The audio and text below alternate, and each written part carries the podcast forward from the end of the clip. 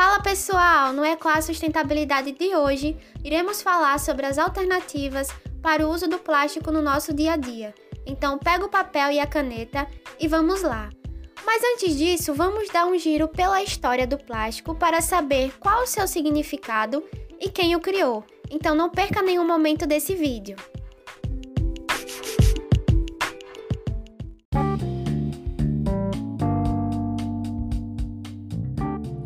Você sabe o significado da palavra plástico?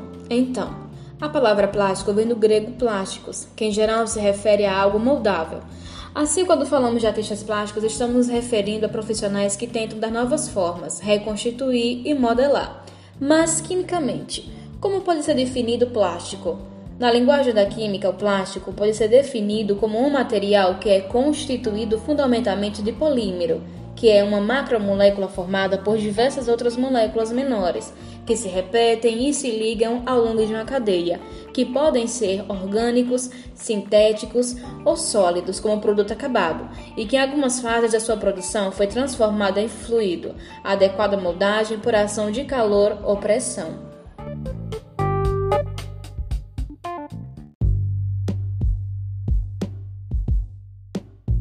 Agora que vocês já sabem o significado da palavra plástico, vamos então descobrir quem foi que criou o plástico? Bom, em meados do século XIX surgiram as matérias plásticas sintéticas. Até então, objetos como pentes, fivelas e botões eram fabricados com cascos e chifres de animais. Dentre eles, o marfim, feito das presas de elefante, criando na época um sério problema, pois milhares de animais foram dizimados. Por esse motivo, Posteriormente, iniciou a busca por novos materiais que substituíssem os de origem natural, notadamente o marfim. Foi o americano John Wesley Hattie que conseguiu preparar o nitrato de celulose, um material fácil de ser moldado e com propriedades bem interessantes. Porém, tinha uma grande desvantagem, pois tinha um alto grau de inflamabilidade. Por causa disso, em pouco tempo foi substituído pelo acetato de celulose, um material mais resistente às chamas.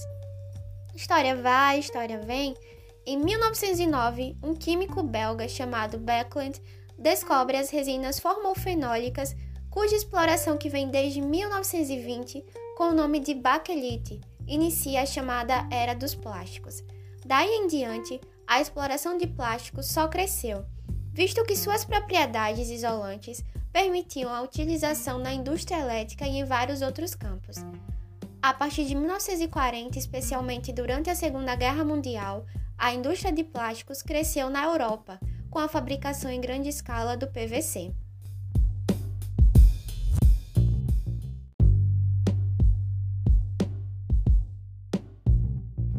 Vocês devem estar se perguntando: para que, que eu quero saber os tipos de plástico que existem?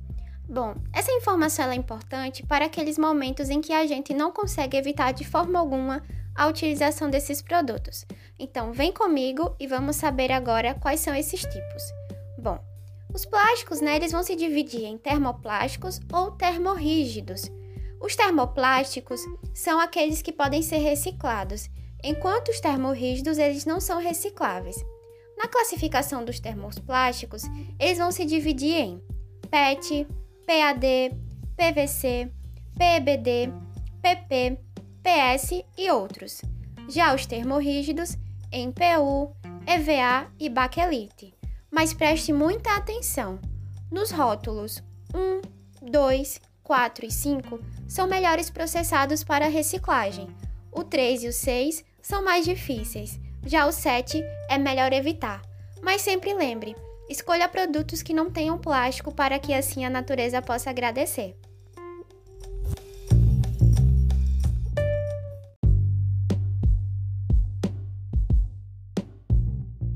Vocês devem estar se perguntando: para que, que eu quero saber os tipos de plástico que existem?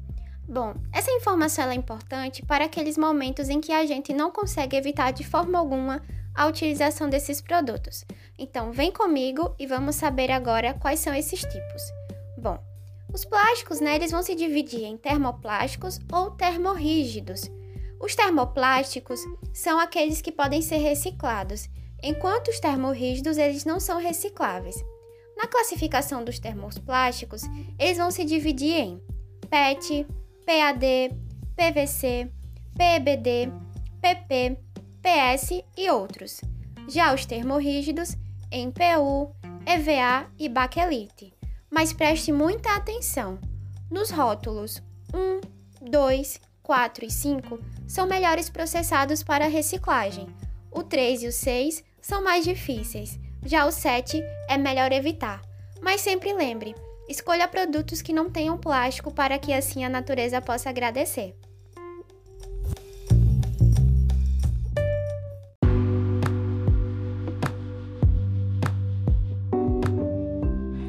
Olá pessoal, meu nome é Rafael e darei continuidade ao ECOA Sustentabilidade de hoje. Acabamos de ver vários tipos de plásticos que são direcionados ao meio ambiente e como descarte incorreto pode ocasionar impactos ambientais. Segundo estudos realizados pela Universidade de Harvard, o Brasil produz 11 milhões de toneladas de lixo plástico por ano e apenas 1,28% é encaminhado para a reciclagem. Esse número é bem expressivo de fabricação se dá pelo baixo custo de produção e a durabilidade que possui em comparação com outros tipos de materiais. Porém, toda essa cadeia produtiva é ambientalmente nociva, pois o plástico demora muitos anos para se decompor no meio ambiente. Muito tempo, né? O pós-consumo, principalmente em embalagens descartáveis, está cada vez mais indo para rios e oceanos, visto que, por serem materiais que acabam se espalhando com facilidade, o juntamente com o descarte incorreto, acaba com muitos animais, como baleias, golfinhos, tartarugas, confundem o plástico com alimentos e, ao ingerir, acabam morrendo asfixiados. Alguns relatórios prevê que até 2030, 111 milhões de toneladas de plásticos vão acabar em aterros sanitários e oceanos. Gente, reciclar é um passo na direção certa, mas para reverter de fato esse curso, é preciso buscar alternativas ao plástico. E isso que vamos ver agora.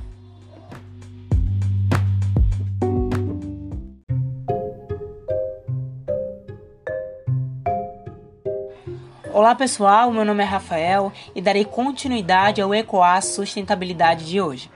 Acabamos de ver vários tipos de plásticos que são direcionados ao meio ambiente e como o descarte incorreto pode ocasionar impactos ambientais. Segundo estudos realizados pela Universidade de Harvard, o Brasil produz 11 milhões de toneladas de lixo plástico por ano e apenas 1,28% é encaminhado para a reciclagem. Esse número é bem expressivo de fabricação se dá pelo baixo custo de produção e a durabilidade que possui em comparação com outros tipos de materiais. Porém, toda essa cadeia produtiva é ambientalmente nociva, pois o plástico demora muitos anos para se decompor no meio ambiente. Muito tempo, né? O pós-consumo, principalmente em embalagens descartáveis, está cada vez mais indo para rios e oceanos, visto que, por serem materiais que acabam se espalhando com facilidade, o juntamente com o descarte incorreto, acaba com muitos animais, como baleias, golfinhos, tartarugas, confundem o plástico com alimentos e, ao ingerir, acabam morrendo asfixiados. Alguns relatórios prevê que até 2030, 111 milhões de toneladas de plásticos vão acabar em aterros sanitários e oceanos. Gente, reciclar é um passo na direção certa, mas para reverter de fato esse curso, é preciso buscar alternativas ao plástico. E isso que vamos ver agora.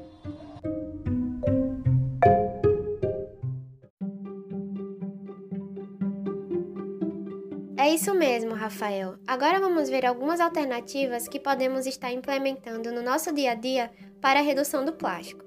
A primeira dica é substituir as sacolas plásticas por sacolas de tecido, ou ecobags, que são produzidas com material biodegradável ou com material mais resistente, e podem durar em torno de 2 a 3 anos, mas a depender do cuidado, esse tempo ele pode se prolongar. Uma outra alternativa é usar escova de dente de bambu no lugar da escova usual de plástico, pois demora cerca de 400 anos para se decompor totalmente no ambiente, enquanto a de bambu, cerca de 30 anos. Infelizmente, a escova de bambu ela não é 100% biodegradável por conta de suas cerdas, que são feitas de nylon. No entanto, continua sendo uma ótima substituição. Agora, se você não vive sem canudos, então opte pelo canudo de metal ou de bambu, que é uma opção biodegradável. Na quarta dica é trocar utensílios como copos descartáveis e garrafinhas plásticas por copos reutilizáveis e garrafinhas, que você pode estar levando para todos os lugares. Outra dica é substituir os absorventes descartáveis, que demoram cerca de 500 anos para se decompor, pelos reutilizáveis, que são feitos de pano, ou se você se adaptar, pode estar escolhendo o coletor menstrual. Para o lixo doméstico, prefira realizar a confecção de saquinhos de jornal, que são ótimos e você diminui muito a quantidade de sacolas plásticas utilizadas. A oitava dica é substituir o filme plástico por pote de vidro, que inclusive, sabe aquele molho de tomate que você compra no supermercado, que vem no potinho? Então lava ele bem, coloca para secar e você pode estar reutilizando. E na nossa nona dica, ao ir à feira, opte por levar saquinhos feitos de tecido que podem ser produzidos em casa, ao invés de utilizar os sacos de plástico.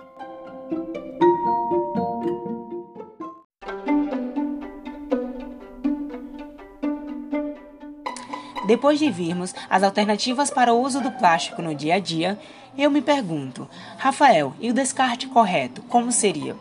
Se for um item que não teve jeito e você precisou utilizar o plástico, lembre-se de descartar de uma forma correta, se o caso não for reutilizar. Separe os itens por tipos de materiais e cores de coleta seletiva. E antes de colocá-los para reciclagem, limpe-os. Assim fica mais fácil o processo para as cooperativas que irão fazer a reciclagem desse material. Muito fácil, hein, pessoal?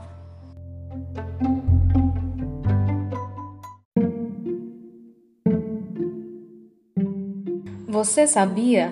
A lã de pedra está sendo uma das alternativas utilizadas como um isolante térmico. Pois é, ela surge da rocha magmática que se forma depois que a larva esfria e de um produto descartado na produção do aço chamado escória. Assim, essas substâncias são fundidas e transformadas em fibras que se assemelham como um algodão doce. A lã de pedra pode ter propriedades especiais, como por exemplo capacidades acústicas e térmicas, resistência à água e durabilidade em condições extremas.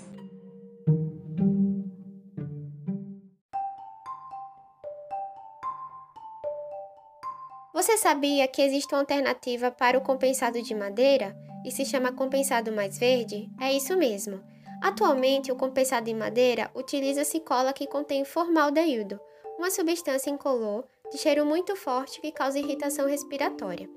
Porém, uma empresa chamada Nugreen criou um material feito de fibras de madeira recuperadas, conhecido como Unibold, e esse material, além de preservar as árvores, reduz o lixo de aterros sanitários enquanto produz menos gases do efeito estufa.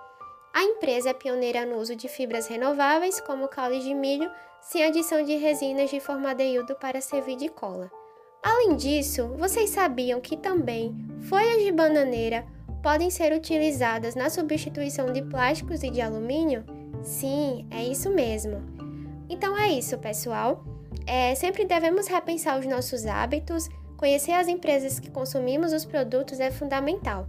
Espero que tenham gostado das dicas de hoje, curtam e compartilhem o vídeo e não percam os próximos temas do EcoA Sustentabilidade. Tchau!